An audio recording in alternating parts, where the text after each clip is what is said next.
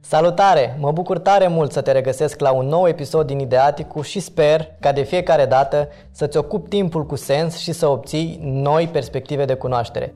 Înainte de a-ți ura vizionare plăcută, aș dori să mulțumesc prietenilor și partenerilor de la zece plus punct ro, o platformă de cursuri online pentru copii și adulți cu profesori de zece plus. Mă bucur nespus că împreună putem face bine prin educație.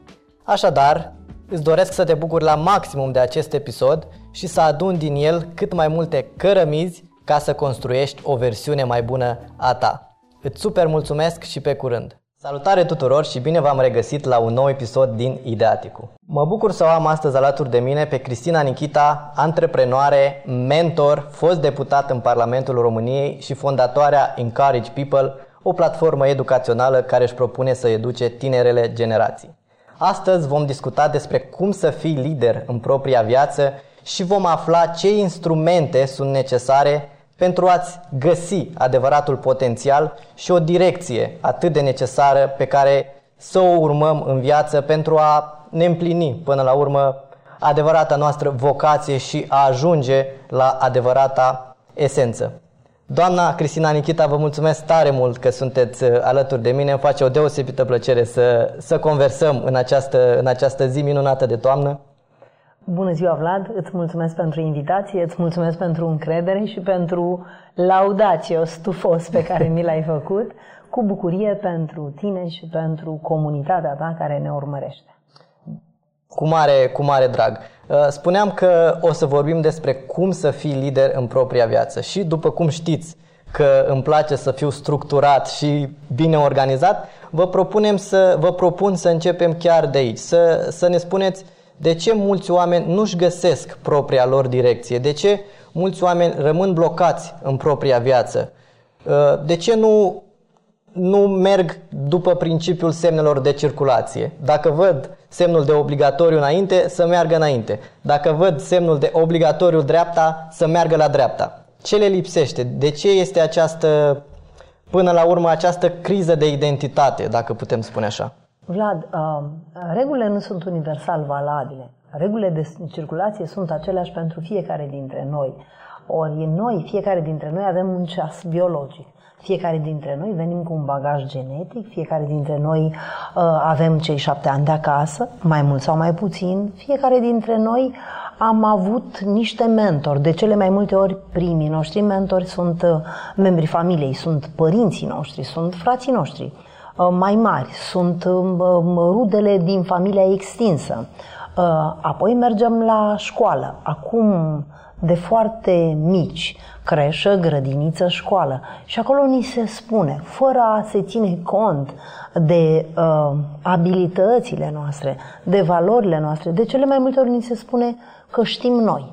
Și atunci suntem orientați către a aduna cunoștințe, către a învăța, către a avea cultură, uh, cultură generală sau către a aprofunda materii, cum spun eu. Ce m-a învățat pe mine viața este că nu întotdeauna cei olimpici la școală vor fi olimpici și în viață. Sunt oameni care în timpul liceului sau în timpul facultății au fost pur și simplu geniali sau au avut sclipire, genialitate pe câte una, două, poate trei materii. Nu ajungem să fim performeri la toate sectoarele vieții sau dacă ajungem, ajungem secvențial. Poți ajunge să studiezi și atunci să fii foarte bun în ceea ce tu studiezi. După care mergi mai departe și vrei să-ți faci o familie. Și îți faci o familie. După care te asiguri că ai venituri pentru a putea ține familia. După care începi a face. Pentru a avea. Fie că atunci când nu ai un plan de dezvoltare personală sau un plan de viață, pentru că ce vreau eu să vă spun, mai important este să ai un plan de viață mult mai important decât un plan de carieră, pentru că cariera, vom vedea pe tot parcursul discuției noastre, poate să fie doar o parte din viața noastră și nu să ne domine întreaga viață. După ce ajungem să facem și carieră și să cunoaștem succesul în business, de cele mai multe ori ne întâlnim cu noi, pe hol, așa, sau mai bine zis, în dialogul nostru interior, ne privim noi în noi până ne în suflet. Ne dăm întâlnire cu noi înșine. Da, ne dăm întâlnire cu noi și vedem că noi suntem nefericiți sau nemulțumiți sau ni se pare că nu este de ajuns. Și atunci, în momentul în care nouă ni se pare că nu este de ajuns, căutăm să rupem. Rupem relații, ni se pare că nu ne-a adus destulă satisfacție relația în care am trăit poate zece, cincisprezece, douăzeci și cinci de ani. După care nu ne mai convine nivelul nostru de dezvoltare profesională și mergem să studiem. Cunosc atât de mulți oameni care sunt la al doilea, treilea, al treilea rând de studii. Ne mutăm din localitate sau din țară, de la bloc la casă, sau când învățăm că devenim sclavii condițiilor pe care ni le creăm, ne ducem de la casă la bloc. Deci suntem veșnic nemulțumiți de noi înșine. De cele mai multe ori aducem nemulțumirea în viața noastră. Nemulțumirea ne poate servi doar ca nivel de creștere al conștiinței și al evoluției. Pentru că dacă am fi mulțumiți și am rămâne în zona de confort și nouă ne convine așa și putem trăi așa mult și bine, nu ajungem să ne cunoaștem.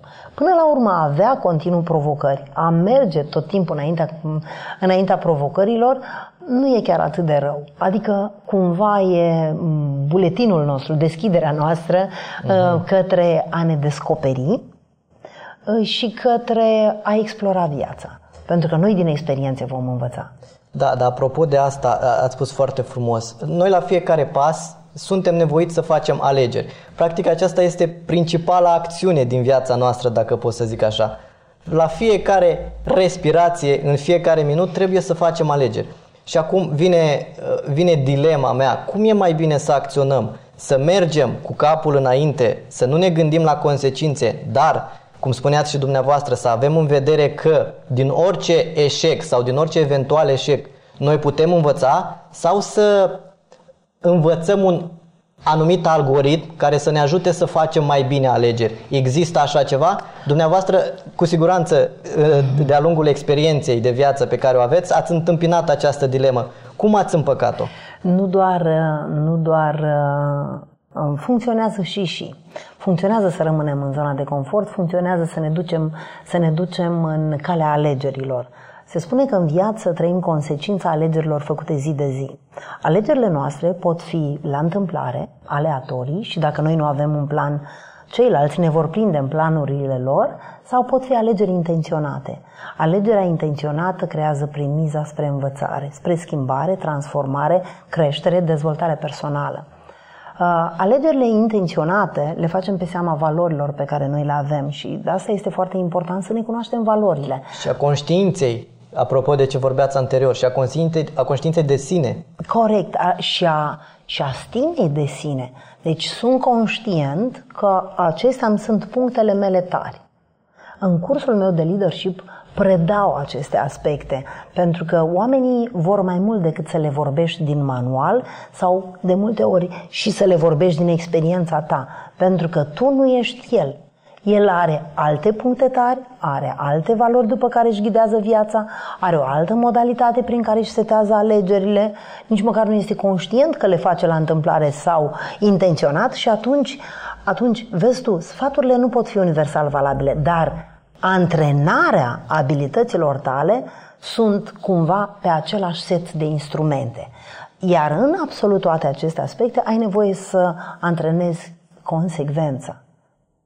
Ai nevoie să deprinzi răbdarea. Ce înseamnă Pentru mai, că rezultatele, mai exact asta? Nu vin, rezultatele nu vin de pe zi pe alta. Ce înseamnă mai exact să antrenezi consecvența?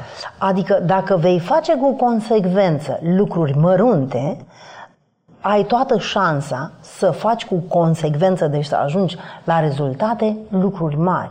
Adică oamenii care nu reușesc să se țină de un antrenament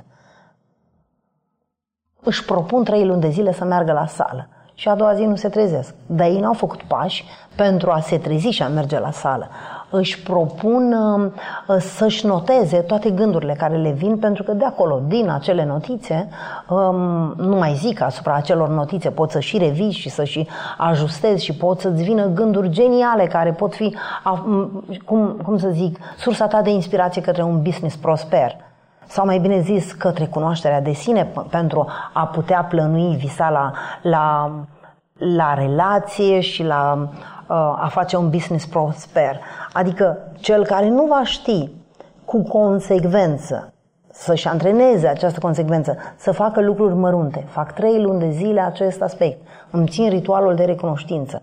Nu are nicio șansă să facă lucruri mărețe. Nu are nicio șansă să ajungă să interrelaționeze cu oameni la un anume nivel. Ori noi nu putem să ne dezvoltăm decât cu oameni la oaltă, împreună. Ne putem dezvolta de unii singuri, dar la un moment dat ajungem, la un moment dat ajungem să fim angajați pentru alții sau alții să ne fie angajați. La un moment dat ajungem să facem uh, colaborări sau uh, asocieri cu oameni cu care poate ieri nu le-am dat bună ziua. Și atunci cum sădim și cum udăm uh, semințele alea pe care le-am sădit și cum le punem în soare. Deci dacă construim pe nisipuri mișcătoare, riscăm. E bun riscul. Am riscat de nenumărate ori în viață. Cu cât mi-a fost mai mare riscul, cu atât mi-au fost mai mari rezultatele. Dar mi-am asumat responsabilitatea riscurilor. Mi-am asumat să și eșuez. M-am gândit de foarte multe ori la planul B și planul C. Mi-am luat lecțiile și am mers mai departe. Am, m-am ridicat, așa, precum pasărea Fenix din cenușă, de nenumărate ori în viață. Cum? Cu curaj. Da, exact. Eu cred totuși că mulți oameni nu sunt consecvenți tocmai din cauza faptului că nu se cunosc pe ei înșiși și nu-și cunosc valorile și motivațiile. În momentul în care tu te cunoști pe tine, tu știi ce vrei, știi ce te motivează, știi ce îți face plăcere, știi ce nu-ți face plăcere, atunci ai alt elan pentru a fi consecvent. Și atunci cum, cum putem să ne dăm seama ce ne atrage cu adevărat, valorile noastre? Până la următorul, urmă. pas, următorul, pas după, următorul pas după cunoașterea de sine și după setarea valorilor este în a-ți aduce claritatea în viața ta. Claritatea, este, claritatea nu e așa un slogan pe un perete, uite, albastru, cum e cel din fața noastră. Claritatea este claritatea asupra ta, a pasiunilor tale, a abilităților tale, a resurselor tale, a resurselor mediului înconjurător, că noi ne dezvoltăm într-un mediu. Este el propice dezvoltării. Este asupra identificării motivației, cum tu spuneai. Dacă nouă nu ne este clar care este obiectivul și care este motivația, motivația pentru care noi vrem să ajungem la acel obiectiv și ne împoticnim sau ne poticnim pe drum în parcursul călătoriei, ne dându-ne seama că avem nevoie în călătoria noastră de flexibilitate și adaptabilitate. Pentru că dacă lucrurile nu ne ies, de foarte multe ori ne întoarcem pe drum și corpul, celula, are memorie și dacă ne-a durut, s-ar putea ca data viitoare să nu mai încercăm. Să nu mai încercăm pentru că pe noi ne-a durut și știm noi că nu vom reuși și știm noi că n-a fost, n-am fost norocos, Dumnezeu n-a fost cu noi, alții sunt mai norocoși, alții au mai mulți bani. Deci ce se întâmplă? În momentul în care nu ne este clară motivația, avem și există riscul să ne întoarcem de foarte multe ori din drum. Dar dacă motivația ne este clară și știm de ce vrem să atingem acel obiectiv, atunci orice ar apărea pe parcursul călătoriei noastre, flexibilitate, analizăm, reanalizăm, ajustăm și mergem mai departe cu noi resurse. Exact. Iar în momentul în care nu știi care e misiunea ta, misiunea ta e să afli care e misiunea, misiunea ta. ta. Păi da, hai să vezi că și după asta, că poți destul de bine să-ți stabilești care e misiunea ta și să-ți setezi setul de obiective, da? Și ai planul tău de viață în care intră și planul de carieră și de familie și de călătorii și de hobby-uri și de toate cele și le ai pe toate. Îți este foarte clar și le ai pe toate. Uh, și încep să apară sabotorii. Pentru că ce se întâmplă, Vlad, dragilor? Oamenii acționează tot timpul, pe tot parcursul vieții, din frică sau din iubire. În momentul în care te din atragere te, sau din respingere. În momentul în care te foarte cunoști pe tine, îți este ușor să accesezi iubirea. Îți aduci iubirea în corp doar cu câteva exerciții de respirație. Poate părea banal, poate părea simplu, dar în momentul în care apare frica, în momentul în care apar tensiunile, în momentul în care apare respingerea, în momentul în care nouă ni se pare că nu vedem nicio perspectivă, foarte simplu, situațiile, problemele nu pot fi rezolvate din aceeași energie, din energia din care le-au creat. Ca absolut totul. Noi trăim în secolul douăzeci și unu. Totul este informație, totul este energie, iar energia este într-o continuă dinamică. Deci noi avem o situație, o problemă la acest nivel. Noi nu putem acea situație să o rezolvăm din aceeași energie. Ori coborâm, venim o treaptă înapoi, ne uităm pe planul nostru și ce n-a ieșit în planul nostru, ajustăm și pornim din nou de pe loc, ori și, ori și, slash și, clar, ne ducem un pic mai sus, ne observăm, vedem cum am făcut lucrurile și că de foarte multe ori s-ar putea să fie pe mândrie, pe neascultare, n-am ascultat oamenii cu care facem echipă. Cea mai mare valoare a comunicării interumane este ascultarea activă. În relația noastră cu oamenii, de foarte multe ori când îi ascultăm pe oameni, uh, când îi ascultăm activ și le ascultăm planurile și visurile și știm despre ei și despre punctele lor tari, de foarte multe ori ei vin și cu soluțiile. Și dacă noi le luăm planul lor în considerație și îi lăsăm să acționeze pe potențialul lor, vin la pachet nu doar cu soluțiile, ci și cu responsabilitatea. Și când omul se simte văzut, contează, planul lui contează, omul te va duce cu un pas mai încolo decât tu ți-ai anticipat că vei ajunge la sfârșitul zilei, săptămânii, lunii, în acel proiect. Pentru că deodată el a contat, el a ascultat, el a văzut și el are potențial și accesează din potențialul de creștere, potențial de creștere care și ție îți aduce un mare, mare beneficiu. Deci ce este cel mai important? Cel mai important este să ascultăm. Pentru că dacă nu cu intenția de a răspunde imediat, ci cu intenția de a înțelege. Nu putem controla ceea ce ni se întâmplă în viață, dar putem controla cum reacționăm la ceea ce ni se întâmplă în viață. Și de asta spun, observator, acel observator și asupra noastră și asupra celorlalți. Să dăm așa un zoom out și să ne privim ca pe o panoramă, cum vedem orașul de pe Bucium sau din altă parte, așa să ne uităm și asupra noastră. Dar cred eu că pentru a avea această abilitate, revin din nou la conștiința de sine. Cum îți antrenezi până la urmă conștiința de sine și această stare de prezent? Că până la urmă nu ai cum să fii un observator fin al vieții tale fără să fii conștient de tine, fără să fii aici și acum. Dacă, în schimb, rulezi pe un pilot automat, iar mintea ta este când în trecut, când în viitor, când în traume, când în anumite energii joase, cum spuneați dumneavoastră, oricât ai vrea și oricât ai fi de inteligent, nu poți fi un observator fin al propriei tale vieți și cu atât mai mult al altora. Cum faci asta? Cum văd eu ca soluție și ce este și ceea ce predau atât în cursurile pentru juniori cât și în cursurile pentru adulți este, este a te cunoaște. Oamenii ajung să ruleze în filme care nu sunt neapărat filmele lor sau nu sunt cele mai bune filme ale lor din secvențe de viață, pentru că ei nu-și lasă timp să se cunoască pe ei. Claritatea ne-o aducem în viață prin cunoașterea de sine. Pentru a crește conștiința de sine și a accesa cuvinte cu vibrație înaltă, este foarte important să ne cunoaștem, în adevăratul sens al cuvântului. Și totul este extraordinar de simplu, Vlad, în sensul că noi ar trebui, de la cele mai fragede vârste, să aflăm despre noi și despre ce ne este cel mai drag să facem. Nu întotdeauna ceea ce noi ne pregătim ca profesie este și misiunea cu care noi am venit. De asta vei vedea foarte mulți oameni care își schimbă profesiile, știu, la douăzeci și șapte, la treizeci și cinci, la cincizeci și patru de ani, pentru că ei nu s-au găsit cu ei, nu s-au întâlnit cu ei. Ce înseamnă a te întâlni cu tine? A te întâlni cu tine înseamnă, înainte de toate, să-ți fie drag să fii.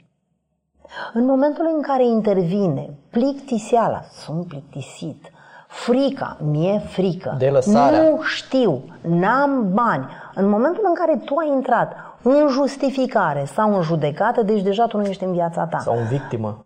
De cele mai multe ori, nu ești în viața ta. A afla despre tine înseamnă că îmi cunosc abilitățile, mi le descoper. Nu știu eu să mi le descopere.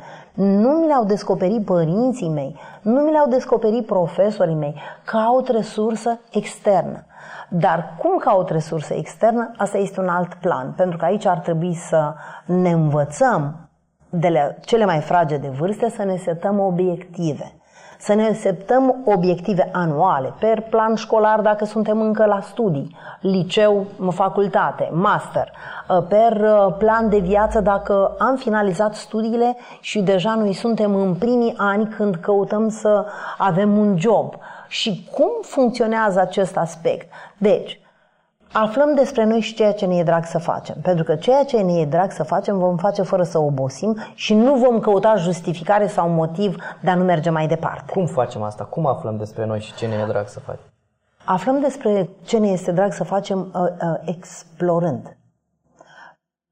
Încercând să facem sport, artă, să mergem în sporturile de echipă, suntem buni cu echipieri sau vrem să facem un, un, un sport, știu eu, în care doar noi contăm și doar... Deci experimentând, aruncându-ne în câmpul de luptă efectiv. Experimentând, clar, experimentând, mergând în grupuri, mergând în fel de fel de grupuri, de grupul de teatru, pentru a îmi antrena dezvoltura și modul în care mă deschid și vorbesc deschis și îmi impun punctul de vedere și vreau să mă fac auzit. Fac voluntariat de la cele mai fragede vârste. De ce să fac voluntariat? De ce? Pentru că aflu și îmi iau cunoștințe noi, mă întâlnesc cu oameni către care eu doar tind, visez să ajung ca ei în zece douăzeci de ani, oameni care sunt dispuși să dea din învățătura lor pentru că ei nu ar putea să fie peste tot și ei chiar vor să crească oamenii tineri de pe lângă ei și să le dea cât mai mult din experiența lor. Ies în calea, ele sunt în calea um, întrajutorării sociale. Vreau să ajut colegi mai mici. Vreau să ajut colegi mai mici în a crește și ei, în a învăța și pe ei ceea ce eu am descoperit. Adică poate nu toți au veleități de a merge pe lângă centrele cu copii cu dizabilități sau cu seniori. Dar toți, absolut toți, pot ieși în întâmpinarea a se cunoaște prin tot ce înseamnă parte de hobby-uri sau prin a servi social pentru a cunoaște cât mai mulți oameni. Da, dar cum, găs- cum găsesc curajul ăsta de a se expune? Pentru că dumneavoastră ați început acest interviu făcând referire la mediul din care provine fiecare. Sunt unii oameni care efectiv sunt mai introvertiți, sunt timorați, sunt blocați În, în povestea vieții lor și nu au curajul să se expună, ori pentru a experimenta, pentru a te infiltra în tot felul de medii. Ai nevoie de curaj, ai nevoie de, nu neapărat stimă de sine, că asta ți-o construiești pe parcurs, dar ai eu nevoie sp- să ieși în față. Eu spun, de fiecare, eu spun de fiecare dată că atâta timp cât există viață pe pământ și noi respirăm, noi avem nevoie de încurajare. Toți avem nevoie de încurajare. Pentru a-ți accesa această abilitate pe care toți o avem, curajul, ai nevoie să ieși din zona de confort. Te doare, te vei bâlbâi, nu vei ști în primă fază, dar ieși în lume. Ieși și provoacă, ieși și vorbește cu colegul tău, cu profesoara ta. În primul rând, fii onest. Adică, ok, poate să te doară astăzi, mâine, poimâine, dar dacă nu, nu poți să ajungi la esență, nu poți să ajungi la tine decât explorând, decât ieșind în lume. Ieși în lume. Exact. Fă ceva pentru lume, fă ceva din ceea ce tu vrei să vezi în lume. Exact, și asta funcționează pe principiul desensibilizării treptate. Este exact ca la vorbirea în public. Prima dată te bâlbi, te înroșești, te blochezi, a doua Corect. Oară ți iese puțin mai bine. Corect. Dar cu cât te expui mai mult, cu atât intervine acea desensibilizare treptată. Adică Corect. Stimulul nu-l mai percepi cu atât de multă intensitate, se diminuează. La fel cred că este și în viață. Cu cât te expui mai mult la experiențe, cu cât intri în clinciuri, cu cât intri în tot felul de cercuri. Pot să-ți vorbesc, pot să-ți vorbesc din experiența mea. Să știi că eu, mică fiind, sunt cea mai mare dintr-o familie cu patru copii și eu trăiam la Breaza. Și îmi doream foarte mult, pentru că auzisem dorința declarativă a tatălui meu, îmi doream foarte mult să fac performanță. Și tatăl meu își dorea copii campioni. Campioni, Cristinica, tată, numai locul întâi, că în viață locul întâi să ai, că locul doi să dă doar în sport și în muzică și oricum ei nu mai contează. Și atunci eu încă din clasa patra m-am dus și m-am înscris la profil sportiv și am dat examenul și am rugat-o pe învățătoare ca să, să facă dosarul pentru mine, ca să mă pot prezenta la examen, pentru a face atletism de performanță, ca să crească tata, campioană. Am făcut patru ani de zile de atletism de performanță. Eu n-am ajuns campioană, dar m-a ajutat foarte mult în creșterea și dezvoltarea mea și sunt conștientă acum că au fost primii pași în sculptarea caracterului meu. În sensul că sportul m-a învățat să stau împreună cu oamenii, nu doar competiția și nu dorința de să, să mergem, mergeam în cantonamente și alergam pe munte la Borșa cu zăpada până la gât și um, efectiv ne învăța o rezistență și o descoperire a vieții dincolo de viața tipică a copiilor obișnuiți, ca mama să le mai tragă încă șosețica la vârsta de zece doisprezece ani, și asta m-a făcut să fiu omul care sunt, adică um, două să fac lucrurile. Am învățat alături de oameni mai mari decât mine, alături de antrenorii, antrenorii mei, plus că noi în cantonament mergeam și eram cu vârste între zece și optsprezece ani.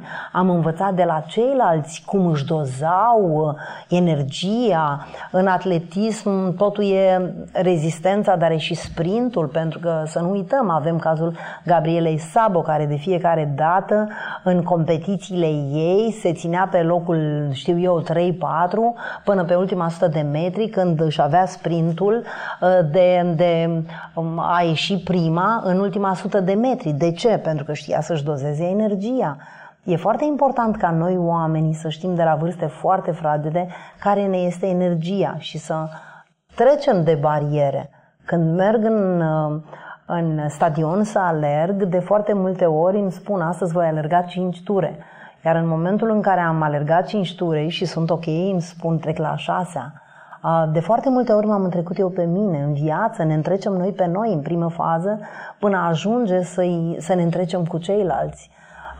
Cum ar fi să ne întrecem noi pe noi? Pentru că de foarte multe ori căutăm, căutăm să justificăm. Ori uite, de la unul din mentorii mei, eu am învățat un aspect. Am învățat că există eșec și eșec. Și noi am spus: e, eșec și eșec. Există eșec. Mai târziu am învățat că eșecul prezintă premiză de învățare și dacă tu ți-ai luat lecția din eșecul ăla, înseamnă că ți-ai învățat lecția și mergi mai departe și data viitoare când vei face plan, vei fi mai atent la acel aspect în care tu ai eșuat. Vara asta, în întâlnirea cu John Maxwell, și cu bucurie vă pot împărtăși asta și vouă, John ne-a spus că există eșec bun și eșec rău. Noi, da, da, știm, eșecul bun din care ai premiză de învățare, dar eșecul rău, și el spune, eșecul rău e cel din care nu te mai scoate nici Dumnezeu, nici diavolul. Și noi am fost foarte contrariați, cum adică e eșec rău? Și a spus, eșecul rău este când omul rulează și rulează și rulează în cursa șoricelului și nu se mai oprește și el e tot acolo. Adică și rulează în ce? Rulează în justificare și în judecată. În își, va justifica, își va justifica de fiecare dată. N-am avut bani, n-am avut timp, n-am avut chef, n-am avut sănătate, n-am avut mediul înconjurător propice dezvoltării. Pe mine nu m-a dus nimeni de la punctul A la punctul B, dar nu mi-a arătat nimeni cum să fac un plan ca să ajung de la punctul A la punctul B. Ne ținând cont că la ora actuală informațiile sunt în imediata noastră apropiere și că noi nu accesăm din potențial din lipsă de curaj. Ok, rulăm și ne justificăm și intrăm în judecată. Ceilalți au putut, ceilalți nu ne-au ajutat, mm, ceilalți au avut bani, știu eu că n-am plecat, n-am plecat la start de la același start. E, de fiecare dată când noi intrăm în justificare și căutăm să ne justificăm și în judecată și căutăm să judecăm sistemele politice, economice, fiscale, să judecăm pe cei din imediata noastră apropiere, noi de fapt nu rupem acel cerc, nu ieșim din cursa șoricelului și stăm acolo. De acolo nu ne scoate nici Dumnezeu, nici diavolul, decât atunci când noi ne prindem. Adică când ne prindem și ieșim, gata, gata cu justificarea, gata cu judecata, pentru că noi atunci, în acele momente, nu ne onorăm pe noi, noi nu vedem măreția din noi și nevăzând măreția din noi, nu putem vedea măreția din ceilalți. Nevrând, necerând ajutor, ce faci într-o situație din asta? Cere ajutor. Nu mă pricep, nu știu, nu cunosc, cere ajutor. Și n-ai de unde să știi, pentru că dacă vei cere ajutor, ajutorul către tine va veni și vor veni soluțiile, soluții la care nici măcar nu te gândești. Du-te în grupuri unde există atâtea gratuități, atâtea workshop-uri gratuite, atâtea, atâtea evenimente gratuite unde tu poți avea momente de aha sau de wow, să te înțelegi și să înțelegi că e vorba de tine și doar tu poți trece la acțiune și alții nu pot face în locul tău. Da, deci iată că de când ați fost mică, ați fost așa pornită pe acțiune și v-ați propus să ieșiți din zona de confort, asta și datorită părinților. Dar în momentele în care vă era extrem de frică, efectiv simțeați că nu mai puteți de frică, ce făceați? Ce gândeați atunci? Ce, ce acționați? Ce strategii foloseați atunci? Să știi că nu e, nu e neapărat o, cons, o, o construcție a unei strategii. E bine ca omul de fiecare dată, în momentul în care vine frica, să vadă cum poate să iasă din ea. Pentru că frica este cel mai mare sabotor în calea dezvoltării noastre. Tocmai, tocmai. Adică eu, eu clarific așa, eu spun că cel mai mare sabotor al nostru, în momentul în care ne stabilim un obiectiv, avem o dorință, vrem să facem un plan, eu spun că cel mai mare sabotor este nu știu. Nu știu că nu știu. Pentru că omul când spune știu, înseamnă că el nu vrea suportul celorlalți, nu vrea învățăturile și înțelepciunile celorlalți, nu vrea să creadă că există potențial pe care el, din poziția lui, nu-l cunoaște.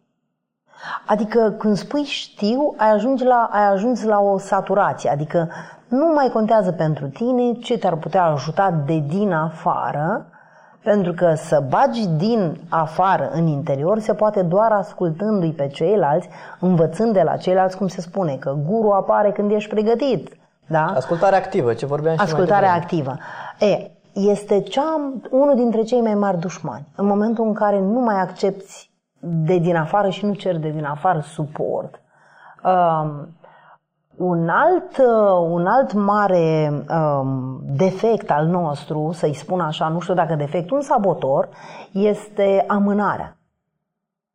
Noi amânăm lucruri. De mâine mă duc la școală, de săptămâna viitoare intru la dietă. De, de foarte multe ori noi când amânăm, s-ar putea ca să nu se mai întâmple niciodată. Noi nu suntem veșnici. Tatăl meu avea o vorbă. Dumnezeu ne dă pe rând și ne ia pe sărite.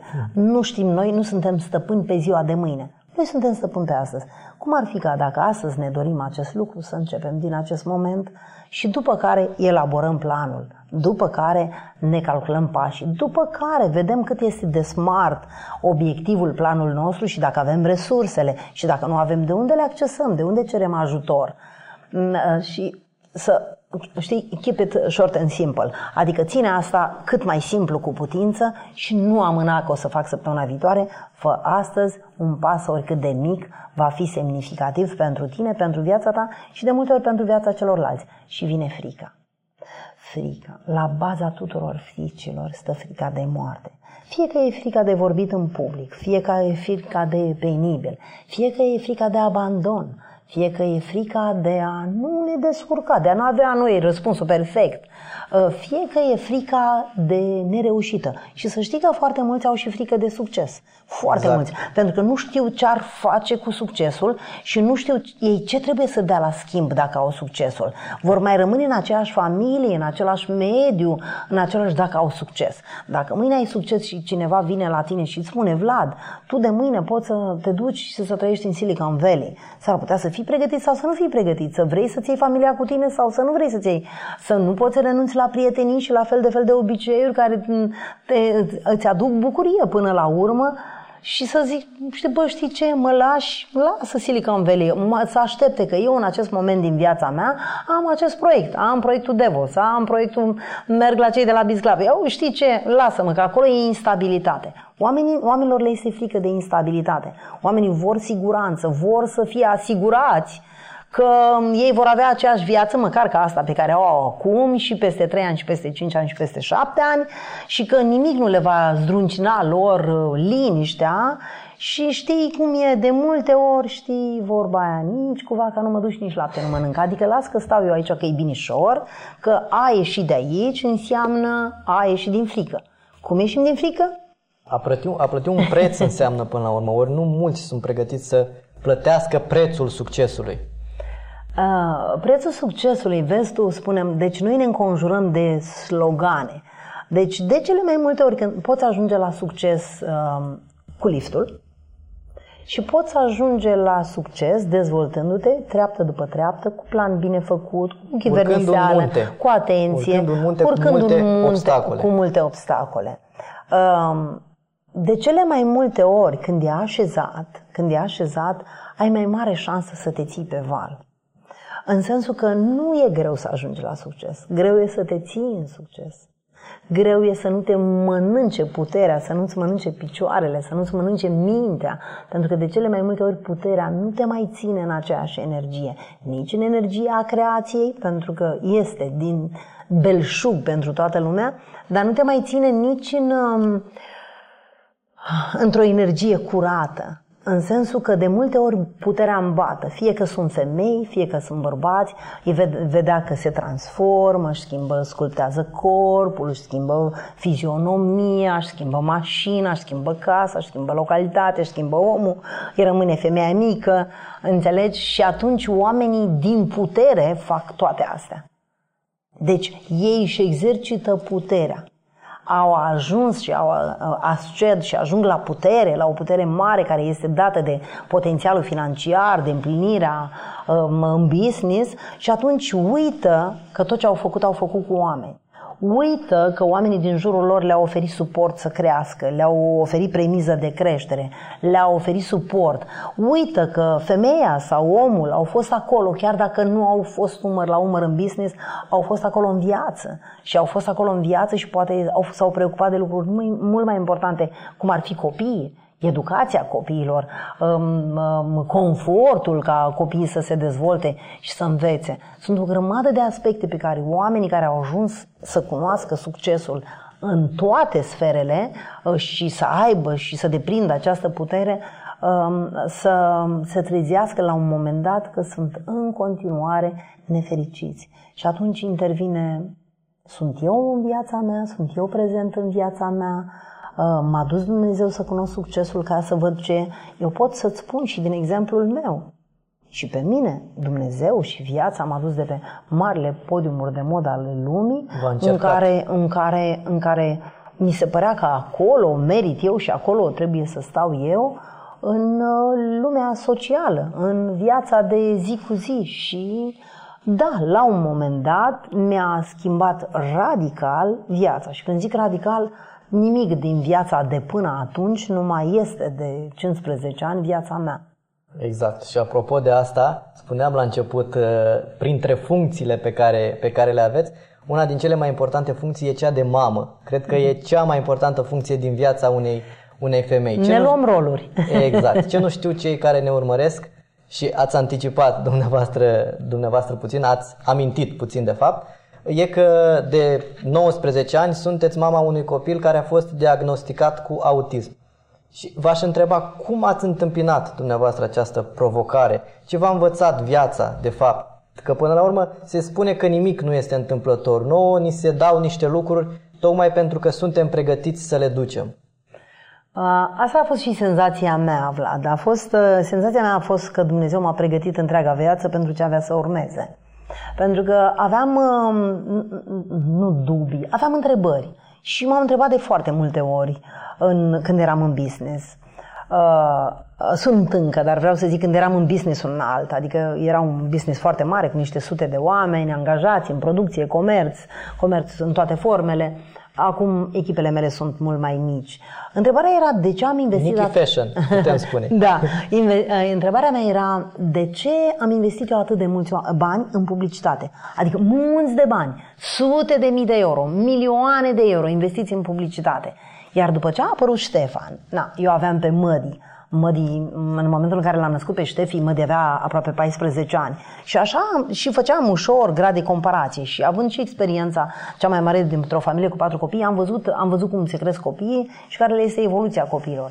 E, în momentul în care eu am văzut că Ștefan este altfel și în momentul în care a apărut diagnosticul uh, autism infantil și în momentul în care am început să vedem despre ce este vorba, au fost momente din viața mea în care mi-am dat seama că noi nu alegem. Eu nu am ales diagnosticul pentru Ștefan. Nici Ștefan n-a ales diagnosticul pentru el. Dumnezeu ne-a ales pe noi să-i fim mesageri. Hai să vedem. Adică provocarea era uh, noi ce facem cu asta, știi? Iar gândul numărul unu a fost ținem calea luminată. O să ne arate el ce plan are cu noi. Uh, și mi-a fost ușor. În sensul că greu cred că mi-a fost în primă fază, dar mi-a fost ușor pentru că, ce-ți spuneam la început? Că Dumnezeu parcă mă pregătea încă de la început pentru ce avea să urmeze. Experiența mea de a fi cea mai mare dintr-o familie cu patru copii și a mă chivernisit și a-i crește pe ceilalți alături de părinții mei, de tăticul și mămica, care au ieșit la pensie, fiecare dintre ei cu patruzeci și unu de ani de zile de serviciu. Experiența mea de a trăi și mă adapta la o societate civilizată, am trăit în Germania și în nouăzeci și doi, în nouăzeci când am plecat prima dată în Italia am văzut persoane cu dizabilități. În nouăzeci și doi când m-am dus să trăiesc în Germania am văzut ce de multe persoane cu dizabilități au și cât de iubiți și cât de respectați și cum ei sunt și la pizza și la cinematograf și în parc și în metrou și peste tot și noi de ce nu-i vedem și am învățat de la ei că acești oameni, pentru acești oameni creezi structură ca să aibă o viață normală și sunt respectați și iubiți și primesc suport și învățând respectul interuman într-o societate civilizată, mie mi-a fost ușor. În sensul că am zis, ok, eu n-am nicio problemă, hai să vedem ce facem cu asta ca să găsim cât mai multe soluții. Soluții, soluții da. Și am început să căutăm soluții, soluții care au venit la pachet cu foarte mulți oameni, cu foarte mulți oameni de format, pentru că am făcut ani de zile de pionierat. În primii ani de zile am căutat soluții pentru Ștefan, după care, pe măsură ce descopeream soluții pentru Ștefan, am vrut să le dau cât mai multor familii, să le dau familiilor care se confruntau cu aceeași situații și care um, aveau copii diagnosticați cu o tulburare din spectru autist, să le dau și lor ceea ce eu descoperam cu Ștefan, ca să îi redau cât mai repede familiilor extinse, copiilor să-și revină cât mai repede, să învețe cât mai repede pe de rost, să trăiască ca noi. Oamenii normali, că na, normalitatea e dată de majoritate. După care am văzut că nu e de ajuns doar să faci ambasadoriat și uh, să strângi fonduri pentru uh, asociații, fundații și am tot primit suport și semne că pot face mai mult. Uh, suport și semne în sensul că toți îmi spuneau, o mamă motivată, schimbă lumea, du-te, fă, hai, ai făcut destul la ea și fă mai mult de atât. Am fondat astfel asociația Surisul Albastru, unde am fondat-o în două mii doisprezece, din două mii paisprezece am deschis un centru, peste trei sute de copii au primit terapie.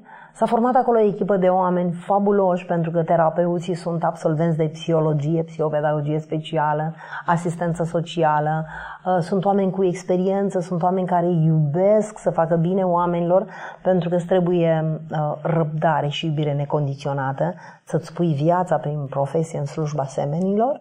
Ei sunt îngerii noștri, atât pentru copiii noștri, cât și pentru familiile care au copii diagnosticați cu autism și niciodată nu le putem mulțumi de ajuns pentru efortul pe care îl fac să ne facă copiii cât mai independenți cu putință și tineri care chiar se poate descurca cât de cât singuri. Asta a fost un aspect, dar cel mai împlinător aspect, aș putea spune, a fost atunci când am primit suport și am fost susținută să merg în Parlamentul României și acolo, da, acolo am inițiat optzeci ceva de inițiative legislative, din care douăzeci și șase de legi își fac efectul. Am primit suport, în adevăratul sens al cuvântului, de la întreg mediul O N G, de la Iași și din întreaga țară și când îți spun aici, am o grămadă de oameni îngeri care cumva mi-au făcut agenda și mă refer aici la Angela Chice de la A D V, mă refer aici la fundațiile serviciilor sociale Betani, mă refer aici la organizația Salvați Copiii cu care am făcut lege pentru copiii care nu au identitate, pentru că în România erau foarte mulți copii care nu aveau acte, erau născuți și nu aveau identitate, adică copii fără identitate. Mă refer aici la um, Ancar, filiala Iași, la Fedra, care este federația tuturor uh, O N G-urilor care operează pe autism. Mă refer aici la cei de la București.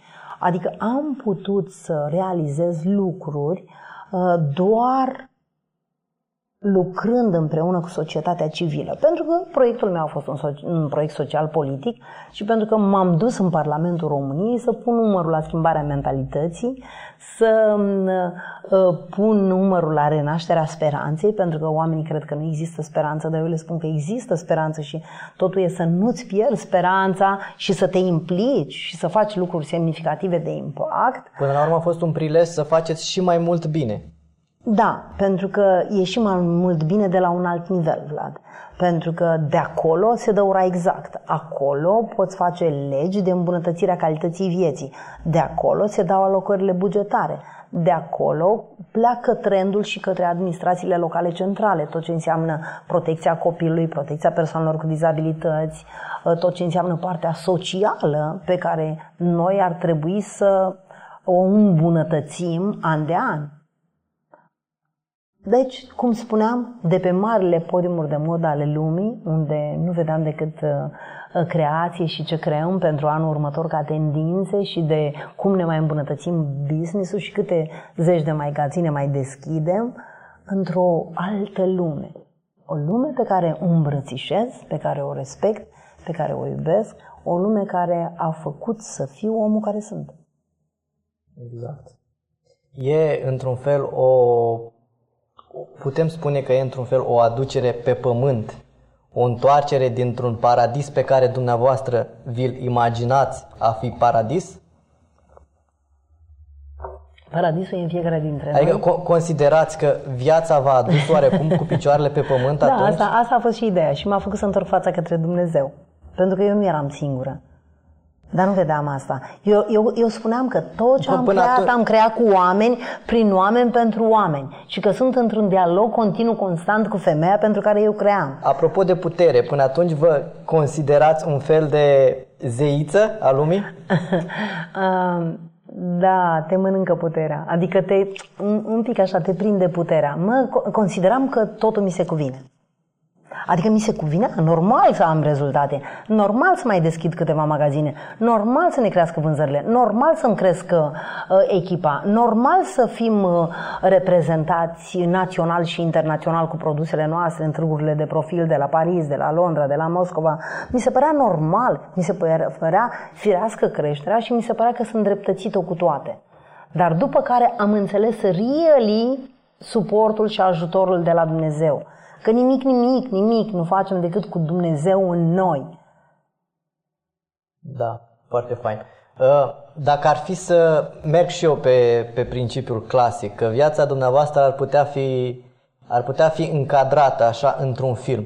Și dacă ar fi să derulați, să dați zoom, zoom out la, la toată viața pe care ați trăit-o până acum, să derulați înapoi, retrospectiv, care ar fi morala filmului respectiv? La ce v-ați opri? La sfârșitul filmului, după ce rulează regia, personajele și așa mai departe, să spunem că apare o morală acolo. Cum, cum ar suna această morală? Fii ceea ce ești deja. Fii astăzi ceea ce tu ești deja. Pentru că noi ne luăm roluri. Roluri de mamă, roluri de prietenă, roluri de fiică. Ne luăm roluri și ne jucăm bine rolurile. Ceea ce eu aș spune omului astăzi, fii onest și smerit. Omule, cunoaște-te pe tine. Vezi care-ți sunt punctele tari. Fii sincer. Uită-te, antrenează în fiecare zi un dialog interior. În fiecare zi dimineață, după un mini-ritual de recunoștință și o rugăciune a ta cu tine. Poate pentru unii funcționează, știu eu, meditația, respirația. Pentru unii o rugăciune s-ar putea să fie totul. Spune o rugăciune tu cu tine. Și ai un dialog interior, uită-te în ochi până în suflet și vezi ce mai găsești acolo de scos la suprafață bun să trăiești astăzi pentru tine și pentru lumea în care tu trăiești. Pentru că de fiecare dată în noi vom găsi resursa și de fiecare dată să nu uităm, să ne uităm și în sus, să vedem ce a pregătit Dumnezeu pentru noi, dar cu picioarele bine înfipte în inima mamei pământ, pentru că de acolo ne vom lua seva, de acolo. Și ce aș îndemna astăzi oamenii este să se joace rolul lor, că celelalte roluri sunt toate, toate luate, să se joace pe ei, să practice onestitatea și smerenia, să ceară ajutor. Atunci când spun că merg înainte, să meargă înainte. Când spun că merg la stânga, merg la stânga, la dreapta, la dreapta. Și să nu uite să-i avertizeze pe ceilalți, că s-ar putea să, să-i perturbe și să le perturbe viața. Și să le perturbe viața definitiv. Știi ce am învățat, Vlad? Am învățat că alegând, mărturisești că nu poți avea totul. În fiecare zi din viața noastră, noi facem alegeri. E profund să le facem intenționate și să le facem și conform universului, lumii în care noi trăim. Da, și până la urmă viața noastră nu e decât o călătorie către noi înșine. Și că exteriorul este cel care precede interiorul. Noi spunem de foarte multe ori cu zâmbetul pe buze, este totul perfect în viața noastră. Dar dacă te uiți în jurul nostru, relațiile sunt uh, out, nu ne înțelegem cu oamenii, nu avem performanță, nu reușim nici măcar să ne ținem să citim o carte de multe ori. Și nu avem liniște în jurul nostru, dar noi spunem, e perfect totul în viața noastră. Întreb de multe ori și chiar în, în, în spovedanie, întreb unde se termină minciuna și începe smerenia. E un păcat să ne mințim pe noi. Hai să ne purtăm pe noi în lume cu bucurie, pentru că Dumnezeu singur, sigur are misiune cu noi. Noi toți avem har și toți avem daruri.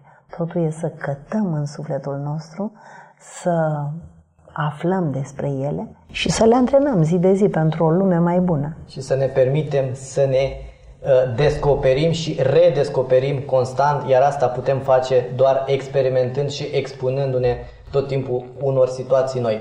Înainte de, de a încheia acest minunat dialog, mai am o singură provocare pentru dumneavoastră. E, e un exercițiu de imaginație, e o întrebare pe care o adresez tuturor invitaților mei și prin urmare sunt curios să aflu și perspectiva dumneavoastră.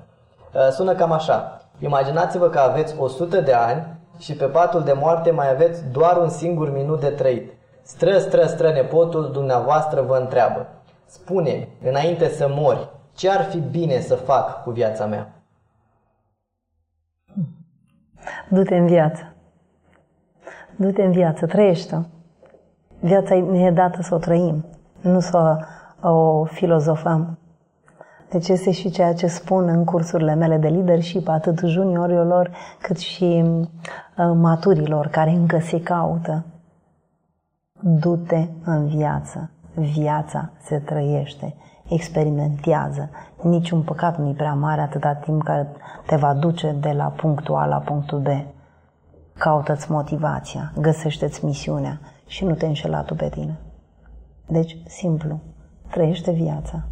Și nu uita, nu te duci nici într-o zi la culcare, până când nu spui celor dragi cât de mult îi iubești și le susuri cu toată dragostea și înțelepciunea și la o ureche și la cealaltă. Te iubesc și eu te iubesc, pentru că Dumnezeu este iubire. Foarte frumos a spus, iar eu acum nu vă susur, dar vă spun cu o deosebită admirație că mi-a făcut, mi-a făcut plăcere. M-a încărcat și m-a încercat acest dialog al nostru și vă mulțumesc încă o dată pentru că ați acceptat invitația mea. Să fie de folos celor care ne urmăresc și să nu uite că atunci când suntem în impas, avem nevoie de resursă externă. Avem nevoie de mentori, avem nevoie de sesiune de mentorare, de coaching, poate câteodată de psiholog și avem nevoie poate de motivaționale, poate de aceste interviuri pe care noi le facem cu scopul de a aduce în atenția oamenilor și poate pentru ei vine un moment de aha, de wow, care le deschide o altă perspectivă exact asupra acelorlași situații pe care ei le trăiesc. Ăsta e rostul cursurilor de dezvoltare personală. Vă mulțumesc încă o dată, iar vouă, ideaticilor, vă mulțumesc că ne-ați urmărit și sper ca ceea ce regăsiți aici să vă ajute să construiți o versiune mai bună a voastră și să adăugați câte o cărămidă la ceea ce vreți să deveniți, adică să ajungeți la esența voastră. Vă mulțumesc și pe curând!